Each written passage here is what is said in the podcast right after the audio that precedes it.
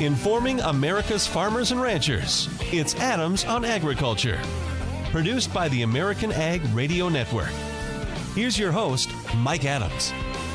Hello, everyone, and welcome to Adams on Agriculture. Merry Christmas, Happy Holidays to you. Thank you for joining us. Busy show today.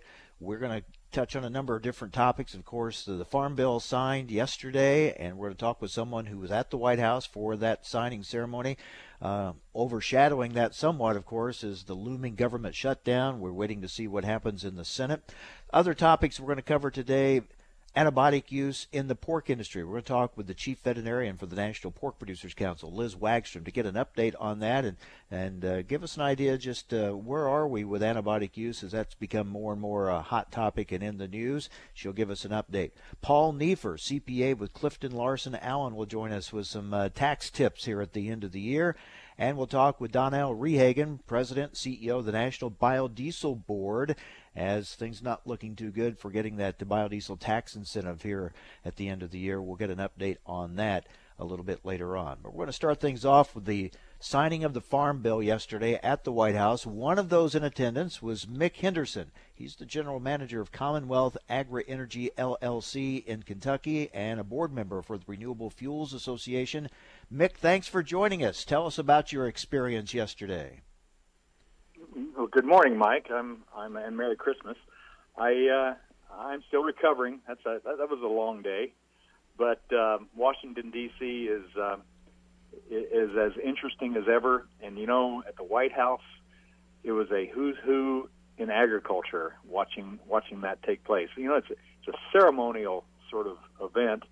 It's the culmination of a lot of hard work between the House and the Senate and the the different agencies, USDA and and it, it just culminates in the president getting to give a speech and and uh, do the formal signing and and then you get like I say you, you get to see everyone that's had a hand in getting it across the finish line and those that are um, intimately involved. And and I, I was honored and privileged to be able to represent our industry there. The uh, the, the group from cattlemen to uh, row crop to to um, just every faction of agriculture was there. Yeah, it was good to see agriculture so well represented there in the national spotlight. Although, as I said, when you watched it from afar, and I'm interested to see how you felt right there at the scene, from afar, it seemed to be overshadowed by the looming government shutdown and that debate and that struggle that's going on. Did you feel that there, or did you feel that there was an emphasis on the signing of the Farm Bill? As you watch these things happen, when a president gets a podium and, and he gets the attention of the press and you know worldwide audience, he can talk about whatever he wants to talk about. So you know he kind of starts off with Farm Bill is why we're here, but he immediately segues into things that he doesn't have done. You know, it's the, the job's already done for the Farm Bill. All he had to do is go sit at the table, sign it, and hand out his pens. But the the rest of his work, uh, in fact, I think he had a little meeting with um, with Defense Secretary um, Mattis shortly before. In fact, he was probably an hour, hour and a half late because of. So it's not the only thing on his plate. So he wants to talk about everything else and what else needs to get done, and whether it's a government shutdown or uh, uh, the the uh, other couple of bills he's he's holding Congress's feet to the fire before they leave town. There's a little tension in the room, but you know those that are there for farm bill reasons see that as a sideshow. You know, our our work's not done, but this piece got done. You know, it's interesting, and you uh, you referred to this, but I have been in the White House for a big ceremony and where the president's involved, and it is hard to describe that electricity in the air that you feel when you are in attendance for something like that. Well, I got there early, and I, in fact, kind of hang out with hung out with staff a little bit, to the, the White House staff that were organizing and uh, they got me the best seat in the house. I, I got a set second row, no one in front of me, and there I was 20 feet from the president, and so he'd be talking, and he talks to people. He'd look right at me, and one time I kind of give him the thumbs up, and he gives me a little smirk, and it's it's as real as it gets. You don't get that kind of feedback on TV. right. But right. but it's uh, but it's a humanizing thing to to see that all happen. You know, it, it feels a little disjointed with the press and all the cameras and and the um, the pomp and circumstance, but uh, it's real people. They're humans just like us. Everybody in there puts their pants on one leg at a time. We're talking with Mick Henderson. He's general manager of Commonwealth Agri Energy LLC in Kentucky and board member for the Renewable Fuels Association. He was in attendance at the White House yesterday for the Farm Bill signing ceremony. Mick, I have to ask you here as we close out the year. Uh, these are challenging times for the ethanol industry. Your thoughts of where we're at right now and looking ahead to 2019? Well, you know, I I was I was selected to to represent ethanol in particular, but our business is in fact 100% farmer owned, a 3,500 member co-op called the Hopkinsville Elevator Company, and and we're an integral part of agriculture. It's it's in our name. If if we didn't have the farm bill, there's certain uh, aspects of farming that become very very difficult. Well, we are uh, we are an example of what still needs to be done early October when uh, when the president authorized the um, EPA uh, to to uh, uh, authorize E15 year round. We need that. That's a domestic market opportunity that our industry desperately needs. And when I say desperate, yeah, we're uh, we're mostly upside down. I'd say most plants across the country upside down. And some of us, whether it's logistics or bank uh, loans or otherwise, are uh, are in shutdown economics. Those things happen in a mature industry, and and I don't think we're fledgling anymore. We we're we're competing with the big boys. Sometimes that means um, ten percent, twenty five percent of the industry has to get digested by the rest of us. It's not pretty. That's just how it works. But what do we see on the other side? What do we see on the long term? We need E15 domestically. We need an opportunity to continue to be part of the the uh, fuel supply in America. But uh, well, the tariffs in China are, are in microcosm what's wrong with uh, exports. But we're still we're, we're still shipping more fuel ethanol than we've ever shipped. Well, over 1.4 billion gallons we've shipped since through October. So exports are going to be a big part of it. The world needs ethanol, not just U.S not just at 10%, but we've proven that works here, and it's it's a higher percentage in Brazil. It needs to be a part of fuel across the globe. Look at the skies of Beijing and, and, and see that they don't need air pollution reduction from tailpipe emissions. And ethanol can solve that quickly. They're going to use ethanol. They should use U.S. ethanol. So it's going to take all the balls in the air for uh, for our industry to work, but those of us that have been in it for a while still see that um, that light at the end of the tunnel. It's a it's a um, um, up and down market. It's never going to be constant. You can't guarantee it, but you got to be in it for the long haul. Mick, thanks for being with us, sharing with us your experiences yesterday at the White House. Look forward to seeing you in February at the National Ethanol Conference. Thanks, Mick. I'll be there. Thanks, Mike. All right. RFA board member Mick Henderson. Up next, Liz Wagstrom, Chief Veterinarian for the National Pork Producers Council, here on AOA.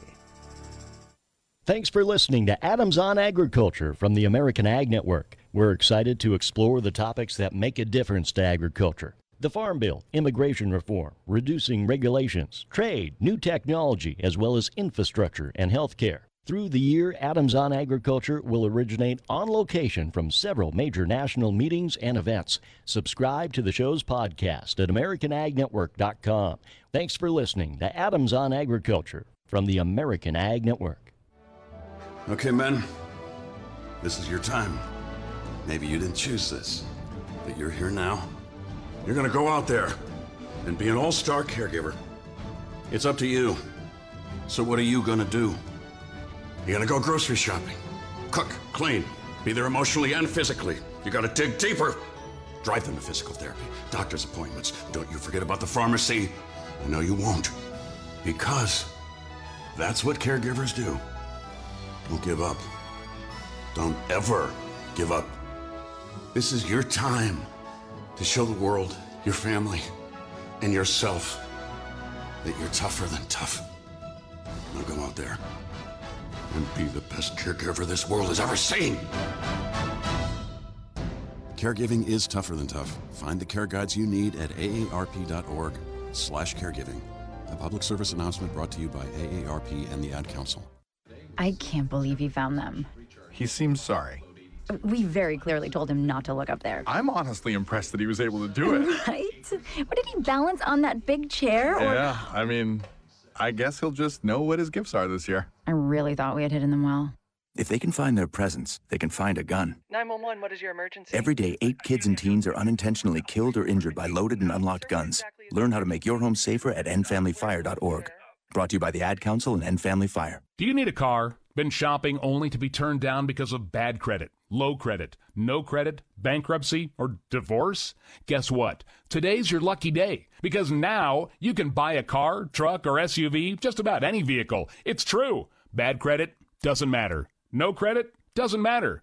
Bankruptcy or divorce, it just doesn't matter. As a matter of fact, your job is your ticket to your new vehicle. We're Auto Credit Express, and we've helped thousands of people just like you. Antonio H. told us, great company, got me connected, and the day I went in, I drove off in the car I wanted. 100% worth your time. Need a car? Get started now and drive off as early as today. Just go to 11ignoremyscore.com right now. That's www.11ignoremyscore.com. Auto financing the easy way. 11ignoremyscore.com. Get started today. Auto financing the easy way.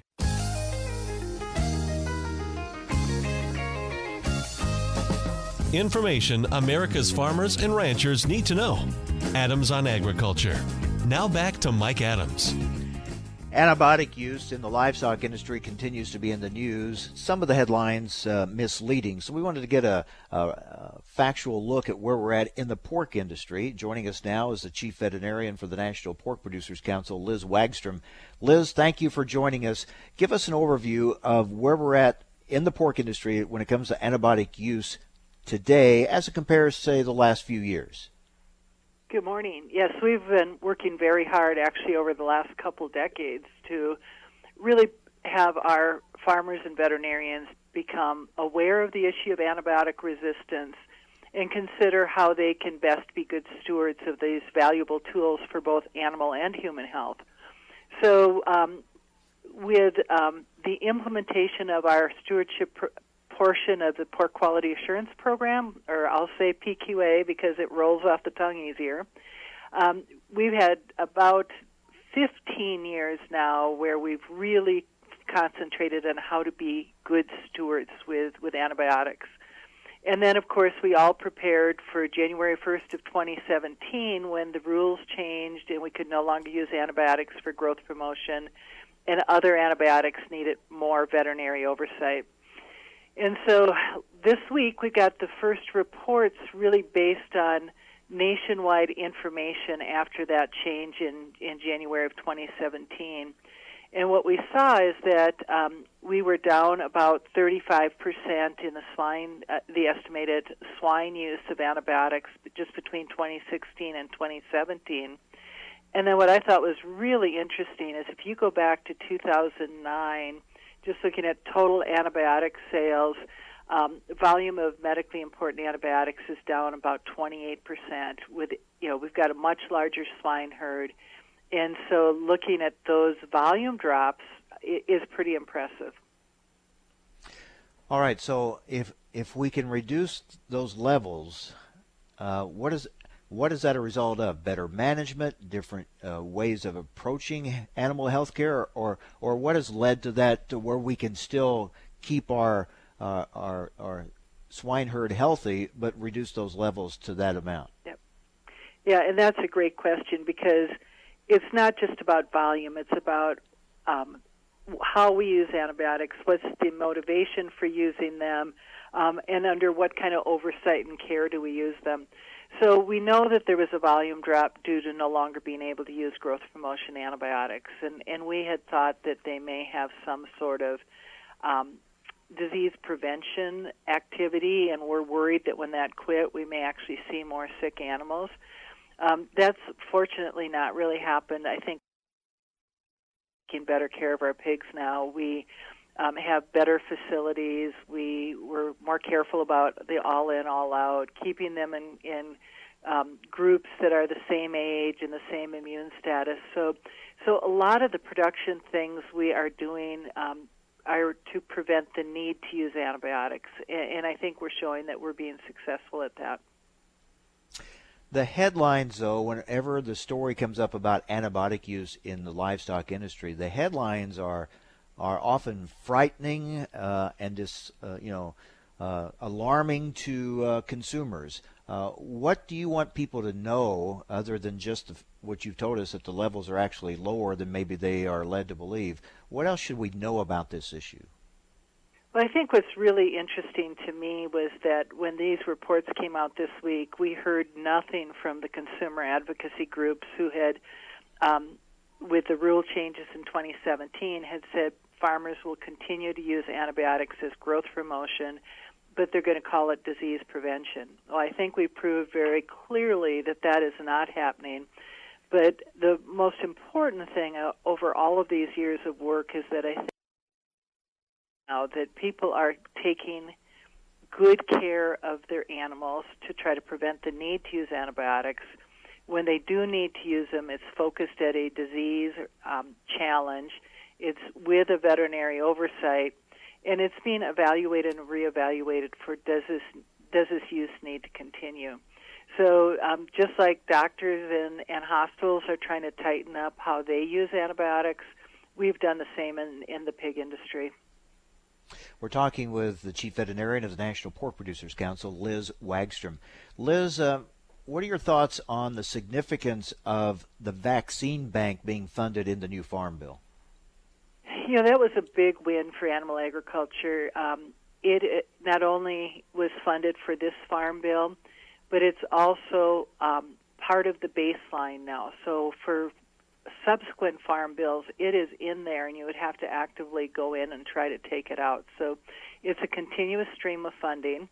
Um, the other thing that was um, of note was not only did we get vaccine bank funding, but also state prevention grants. Um, and the, the National Animal Health Laboratory Network are in that stream of funding.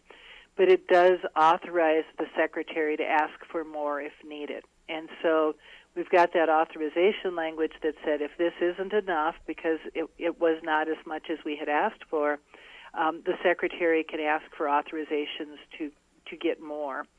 So um, you know we can always do more with more, but this is a great start. What can you tell us about the outbreak of African swine fever in China, and how big a threat of that is there that that could spread to the U.S.? Yeah it's um, a very interesting situation there. And in fact, I was just on the phone um, r- arranging a trip in a couple of weeks to get over to China myself.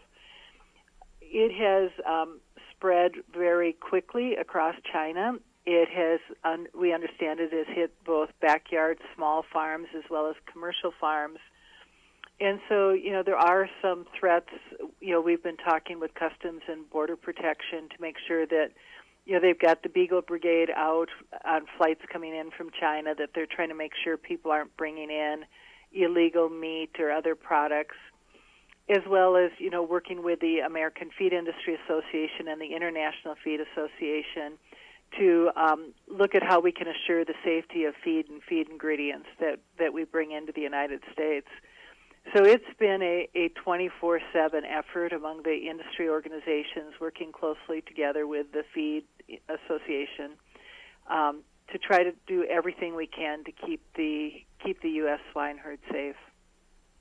But there's always a certain level of vulnerability, right? We try to reduce that level as much as possible, but uh, there's always a risk there is definitely a risk, and we're we're urging producers to be at heightened awareness so that if they see animals that you know are sick african swine fever looks like not unlike what a uh, a salmonella, a bad salmonella, might look like. So it's hard to say um, this animal died of African swine fever. So, so we're really urging producers and veterinarians to have heightened awareness um, to do that extra diagnostics. If they see something that doesn't look right, to consider calling in a foreign animal disease investigator.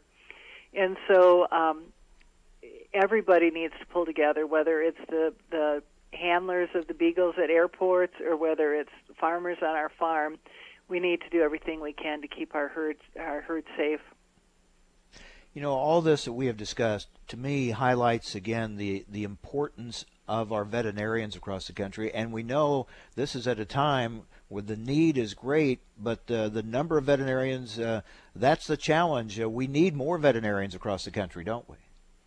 It's a challenge. Um, I think we have a mismatch. So we have a lot of veterinarians coming out of school who want to practice small animal medicine, maybe in larger cities. And when you get to the rural areas, when you get into a food animal specialty, um, that's where we have have a harder time um, having enough veterinarians. And that relationship between producer and veterinarian, whether it's with antibiotic use or whatever that may be, that is uh, has always been an important relationship, but I think even more so today. It's absolutely vital, and you know, when people ask me why I wanted to be a swine veterinarian, it was just the diversity of what you do. We have veterinarians who, you know, help um, design and build uh, truck washes so that they can get proper biosecurity of trucks coming into the farms. You have veterinarians doing economic analysis of, of how production changes will affect not only health but economics. And so our veterinarians are really have a, a wide tool uh, box of, of um, activities they work on, and and they're part of the management. Should be considered part of the management of the farms. And I really think so often people that are not livestock producers don't think that much about the need for large animal veterinarians, but I, I always look at it as part of national security, and I think a lot of people don't understand or realize how devastating a major uh, animal disease outbreak would be in this country, and that's why it's so important to, to have these veterinarians working with our producers across the country. Well, as always, Liz, thank you very much. I know you're very busy. Appreciate your time and giving us an update on these issues. Thank you so much. Thank you, Mike. Liz Wagstrom, Chief Veterinarian for the National Pork Producers Council, joining us here on AOA, Adams on Agriculture. Stay with us.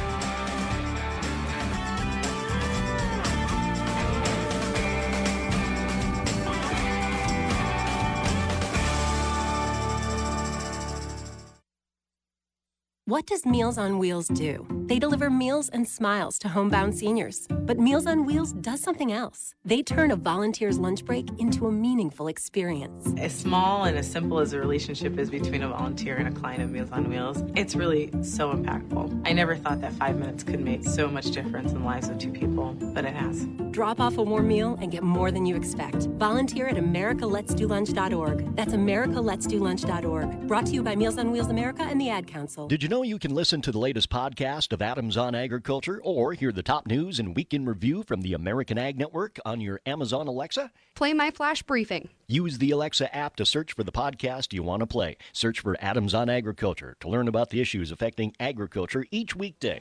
Welcome to Adams on Agriculture again. Or you can search for the American Ag Network.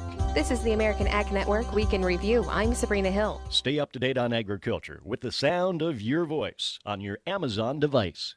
Time now for a market check here on Adams on Agriculture. I'm Rusty Halverson from the American Ag Network. Grain traders will be watching Congress today to see if a government shutdown begins. The House passing a measure last night to fund the government with money for the president's border wall, something that Democrats in the Senate will almost certainly block. Senate Republicans meeting with the president at the White House on this Friday morning. If the government shuts down, USDA may not be able to produce its weekly export sales report or other reports until the shutdown ends. The president saying Friday a closure would drag on for a very long time. In soybean futures on this Friday, we are trending 7 to 8 cents lower.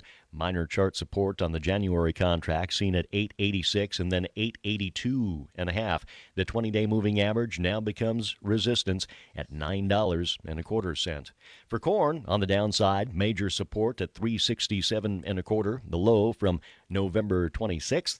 An hour into this Friday trade session, we're near unchanged at 375 and a half, up a quarter of a cent. For the wheats, backpedaling 9 to 10 lower in Chicago wheat, 6 to 7 lower in Kansas City, penny and a fraction lower in Minneapolis. Spring wheat for livestock at the Merc in live cattle futures, we're firm to 37 cents higher in the nearby contracts. The December 1st cattle on feed report turned out to be pretty much in line with expectations. Cattle and calves on feed for slaughter totaling 11.7 million head on December 1st, up 2% from the same time last year. Near unchanged in feeder cattle an hour into Friday's trading session. Lean hog futures, February up 32 at 62.70. On Wall Street, the Dow up 371 points. February crude oil futures in New York up 21 cents. You're listening to Adams on Agriculture, presented by the American Ag Network. I'm Rusty Halverson. Have you written a book and want to get it published? Then call Page Publishing at 800 955 4538 immediately. That's 800 955 4538. Page Publishing is looking for authors of all types of books. And unlike most publishers, Page Publishing will take the time to review each and every book submitted to them and give you their feedback. If they like what they read, they'll get your book into bookstores and for sale online at Amazon, the Apple iTunes Store, Barnes & Noble, and other outlets. They handle everything editing, cover design, copyright protection, printing, publicity publicity and distribution. So if you've written a novel, children's book, cookbook, inspirational work, poetry, or a biography and want to get it published, then you need to call Page Publishing and do it immediately. Call 800 955 4538 now for your free author submission kit. Again, for your free author submission kit, call 800 955 4538. That's 800 955 4538. Your road to fame and fortune could very well start with this simple phone call. Call Page Publishing at 800 955 4538 for your free author submission kit.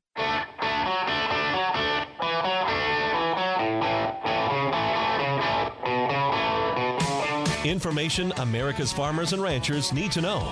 Adams on Agriculture. Now back to Mike Adams. Well, as we approach the end of the year, we think also about taxes, what changes have been made, what do we need to keep in mind as we move forward. We bring in now Paul Nieffer, CPA with Clifton Larson Allen. Paul, thanks for joining us. You're you're welcome. Uh, it's that time of the year. Yep, well, it sure is. Well, kind of bring us up to date. What are some changes, some things that we need to keep in mind? Well, actually, I just posted on our, our blog yesterday something that we just finally realized. Uh, we've been waiting for some guidance from the IRS. We didn't get any guidance, but we just realized that for those farmers that are selling their products to a cooperative, there's this transition uh, related to that uh, deal, and what we found out is those farmers that sell to a cooperative, they're not able to use any of that income that occurs due to those sales through the year end of the cooperative in 2018. A lot of cooperatives have like an April 30th or May 31 year end, so those sales that that farmer has to that cooperative from January 1 through April 30th or May 31, we can't use that in calculating that new Section 199A deduction. So a lot of our tax planning that we've done for some of our farmers are now a little bit out of whack. So we've got to go back and uh, recalculate that. Now, for a lot of farmers, they're not making a lot of money anyway, so it may not be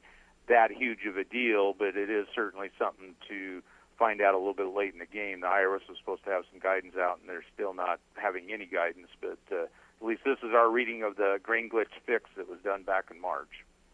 Yeah, that's been an issue throughout the year, hasn't it?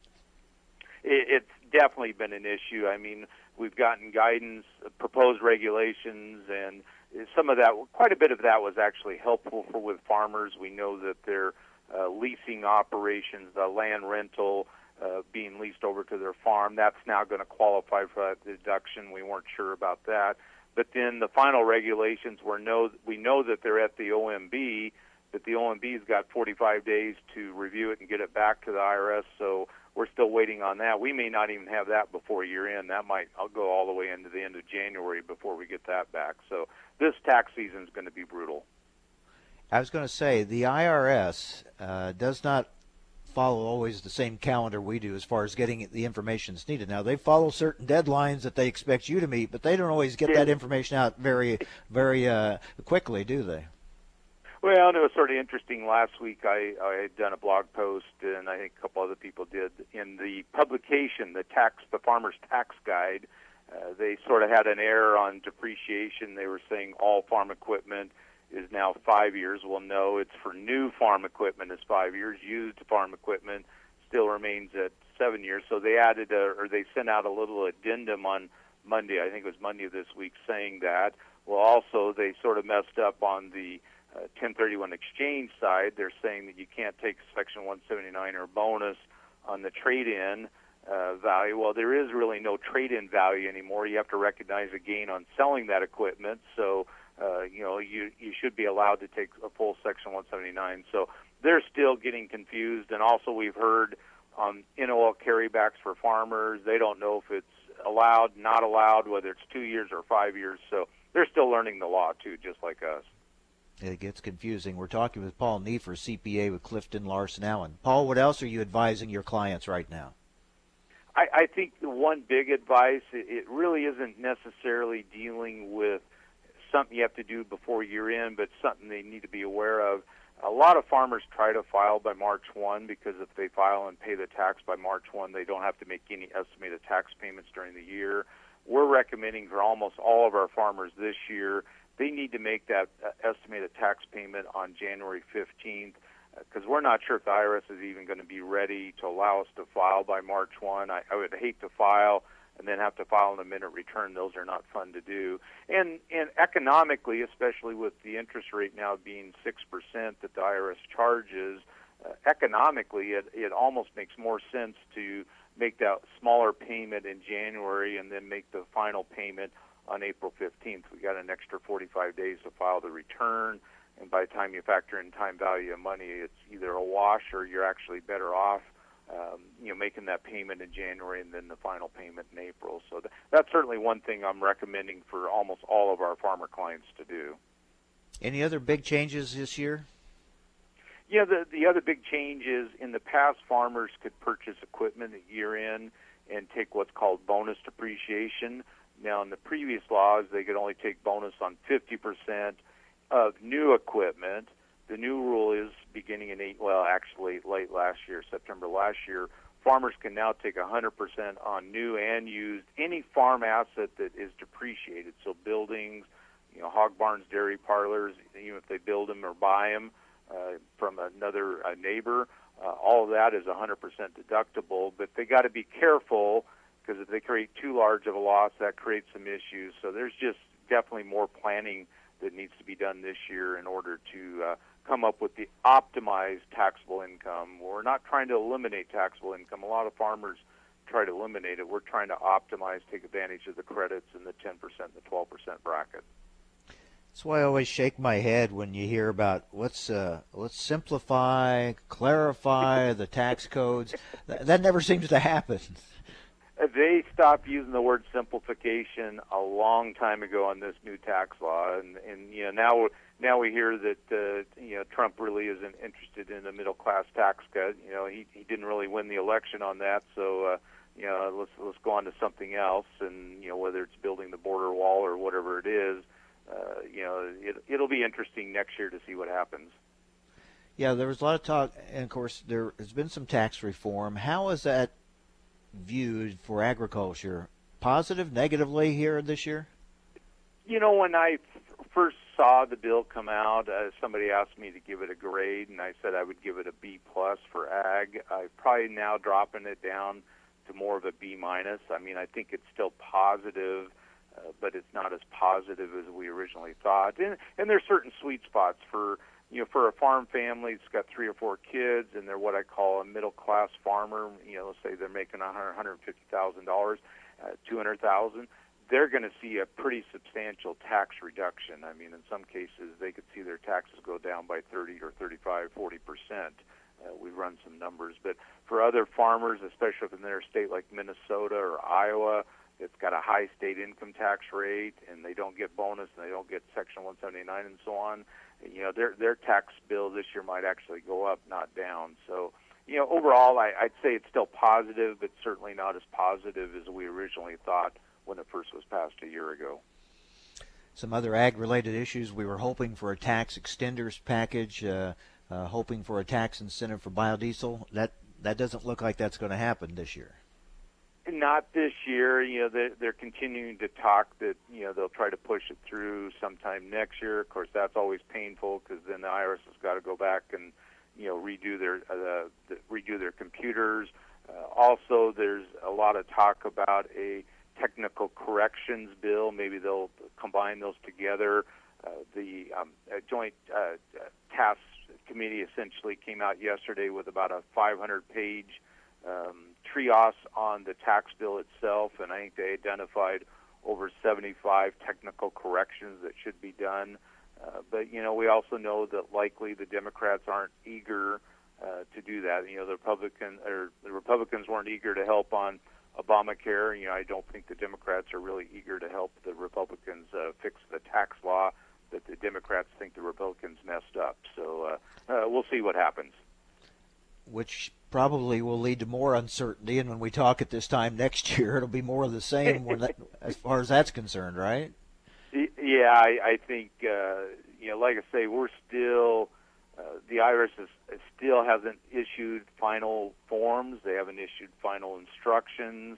Uh, I, I reviewed the instructions on 199A yesterday, and they don't even go into the detail as to you know what income qualifies, what income doesn't qualify. You know, they sort of put it in the proposed regulations, but most tax preparers, most farmers, they're not going to read the regulations. You know, they're going to look at the instructions, and if the instructions doesn't cover it, uh, you know, they're going to get confused. So it, it's just definitely going to be a mess. Any big uh, warnings? You know, be sure you don't do this when it comes to taxes. Well, I, I yeah, I think it, you got to be careful. You know, the the perception by a lot of farmers is they have these net operating loss carry forwards, and that's going to completely offset their income. You know, based on what we saw yesterday, we think that's correct. But then the IRS doesn't have to follow what the Joint Tax Committee sort of put out, so we're still not sure on that. Uh, we've also seen uh, where a lot of farmers automatically assume that they're going to get this 20% deduction based on their net farm income, but they got a lot of other deductions that drop their income down, so the, the deduction that they're going to get is not going to be as large. I, I think the key thing, uh, they definitely need to be meeting with their tax advisor. You know, this year more than almost any other year, and then they should meet every year. But uh, uh, this this is so complicated. Again, we just found out a major provision yesterday that uh, was buried in the fine print. I mean, it was definitely buried, uh, but uh, you know, it's just one of those things that uh, if you just automatically assume you're going to get this deduction, in a lot of cases that's not the the reality. Don't assume. Check and be sure, right? Exactly. We we know what happens when you assume. I won't say it on the air, but uh, you know, it's not necessarily a good thing.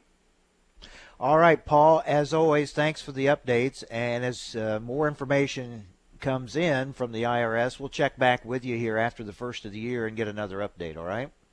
And, and definitely, I'll get it posted on the blog. So if anybody wants to go to farmcpatoday.com, uh, they can sign up for it or just check it out once a week. And I usually post three times a week or more. Very good. Happy holidays, Paul. Thank you. Same to you, Mike. Thanks. Paul Neiffer, CPA with Clifton Larson Allen. Up next, we'll talk with the president and CEO of the National Biodiesel Board. Stay with us on AOA Adams on Agriculture.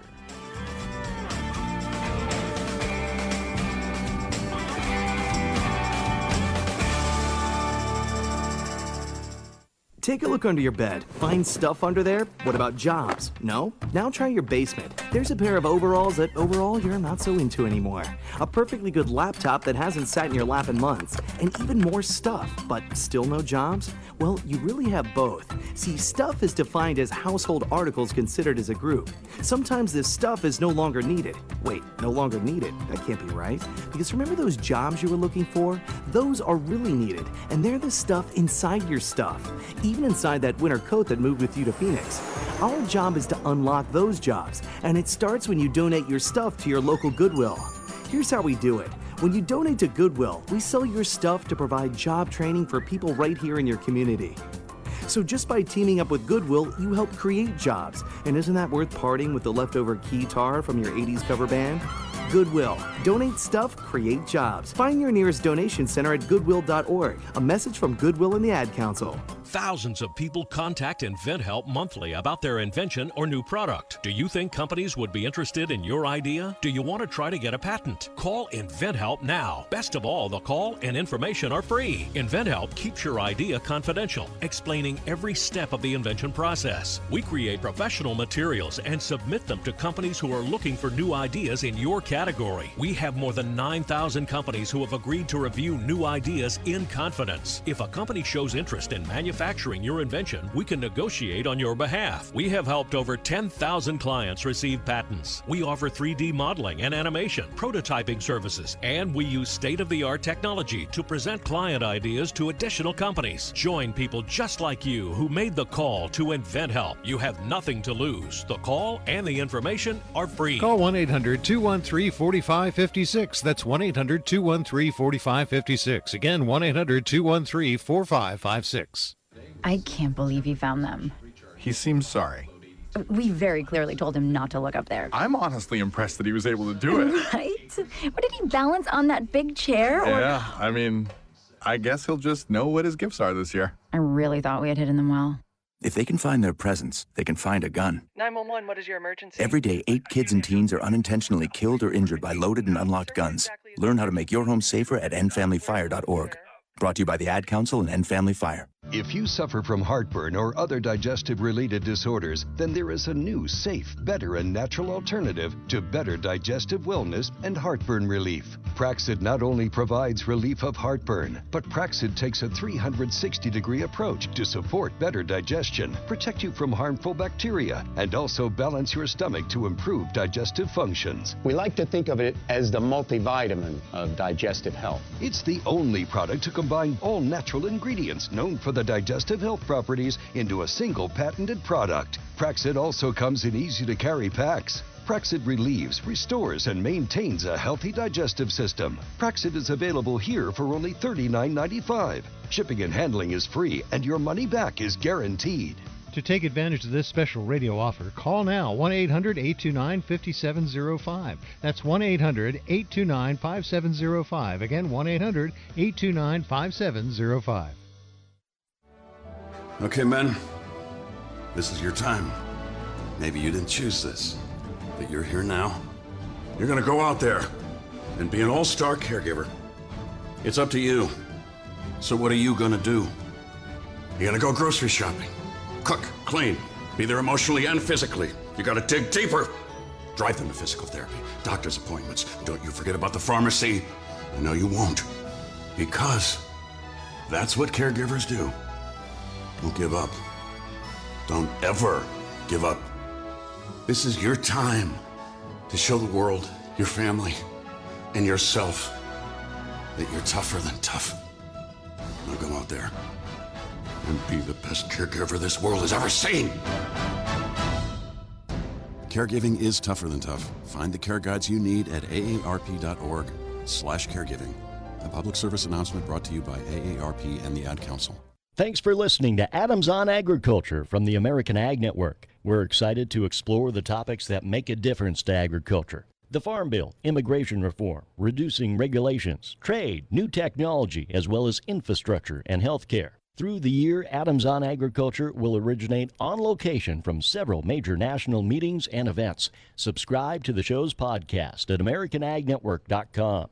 Thanks for listening to Adams on Agriculture from the American Ag Network.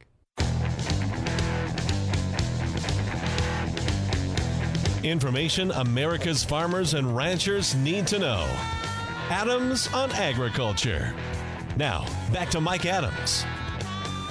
Earlier in the week, we talked with Donnell Rehagen, President CEO of the National Biodiesel Board, about the importance to the biodiesel industry of getting the biodiesel tax incentive in a tax extenders package and getting it passed this year. Donnell, uh, here at the end of the week, it doesn't uh, doesn't look promising, does it? Well, Mike, uh, probably not. Uh, you know, I was I was thinking this morning. You know, this is uh, like Yogi Bear, right? Deja vu all over again. So here we are talking again. But you're right. It's uh, it's probably quite a bit of a long shot right now. The Congress has obviously set themselves up to be preoccupied with just simply trying to keep the government open. So um, there's a narrow, narrow window, but uh, probably an unlikely window. So if it goes into 2019, you'll keep up your efforts. Uh, one of your champions would be Senator Grassley. Uh, what do you see as uh, as far as the effort in 2019 to get it done? Well, Senator Grassley has been a long-time champion, and we're very fortunate to have him as well as a you know a handful of other senators and representatives that'll you know literally lay down on the track for for us and our industry. And so Senator Grassley is uh, taking over the reins of the Senate Finance Committee. Um, so that's a very powerful position and one that kind of equates, in my kind of in my small mind, to the guy that gets to hold the checkbook for the Senate. And uh, so he's going to be in a position that he'll have a, a, little bit more influence than he has in the past on issues like ours.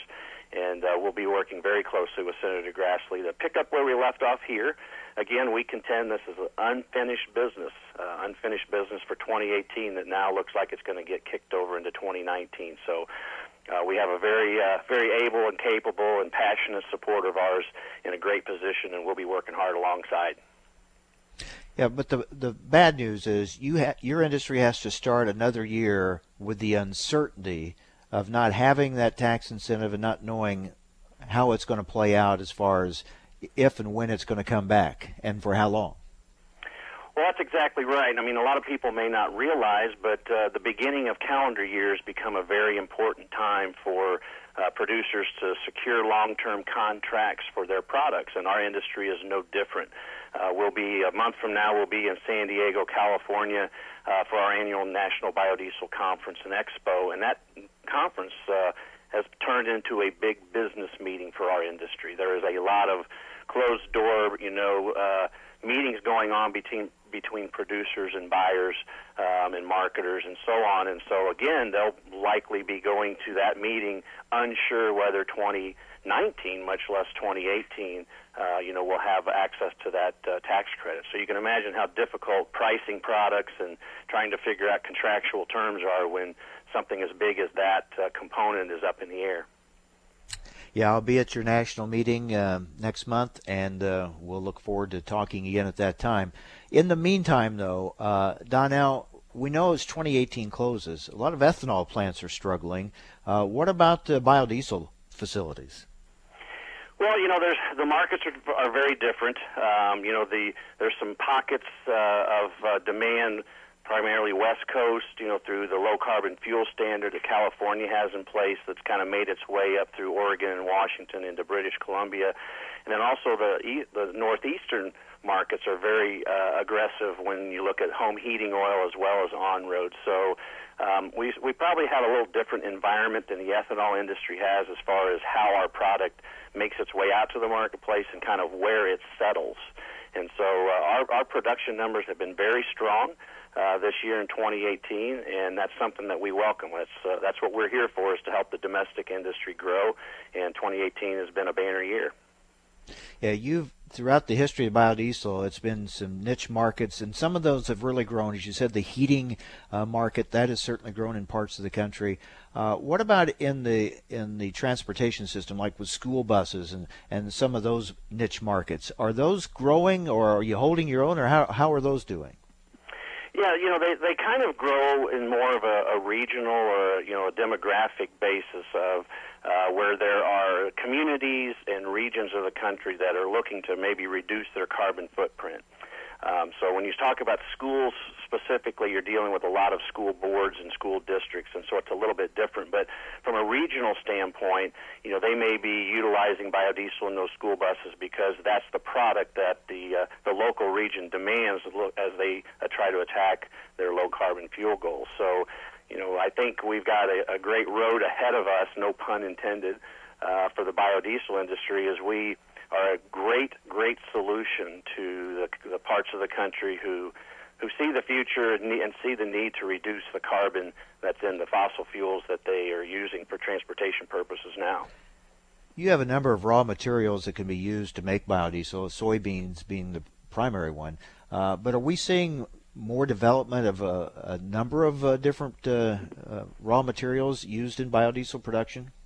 We are, you know, Mike. We have seen growth in every category of feedstocks, uh, I mean, including soybean oil, but also used cooking oil, animal fats, and then of course, you know, the corn oil that uh, is coming out of the uh, ethanol production is now going into uh, being turned into biodiesel as well. So um, we've we've been working hard to expand the availability of biodiesel all around the region. Of course, many of those feedstocks are more regionally based, right? You're going to have more restaurant oils available in metropolitan areas and less so in rural areas. But in the rural areas, you're going to have more of the animal fats and more of the soybean oils. And so uh, it's one of the things that makes us proud to be part of this industry. It's a very innovative folks that we have and the uh, flexibility that our product has by by uh, the designation of feedstock uh, provides a lot of flexibility to our producers to use regional and local products to make the biodiesel they sell around the country. Yeah, I think that's a big part of your story that doesn't get told enough, and not, not enough people realize it. Well, you're absolutely right, and it's certainly a it's certainly a big seller for the policymakers as well, because uh, as your listeners know, uh, there's a smaller and smaller footprint of uh, uh, lawmakers in Washington D.C. who know a lot about the agricultural environment. So uh, we're able to expand the uh, awareness of our product by the, the variety of feedstocks that are maybe more common to the areas some of these lawmakers come from. So uh, it's allowed us to expand our footprint across almost the entire United States, where there's a uh, connection to uh, to nearly every congressional district for biodiesel production well, Donnell, thanks for being with us. Uh, see you next month at your national meeting, okay? Mike, looking forward to it. Merry Christmas. Thank you. You too. Donnell Rehagen, President CEO of the National Biodiesel Board. With that, we wrap it up again to all of you. A very Merry Christmas and a wonderful, safe, happy holiday season, everyone. Thanks for joining us on AOA Adams on Agriculture.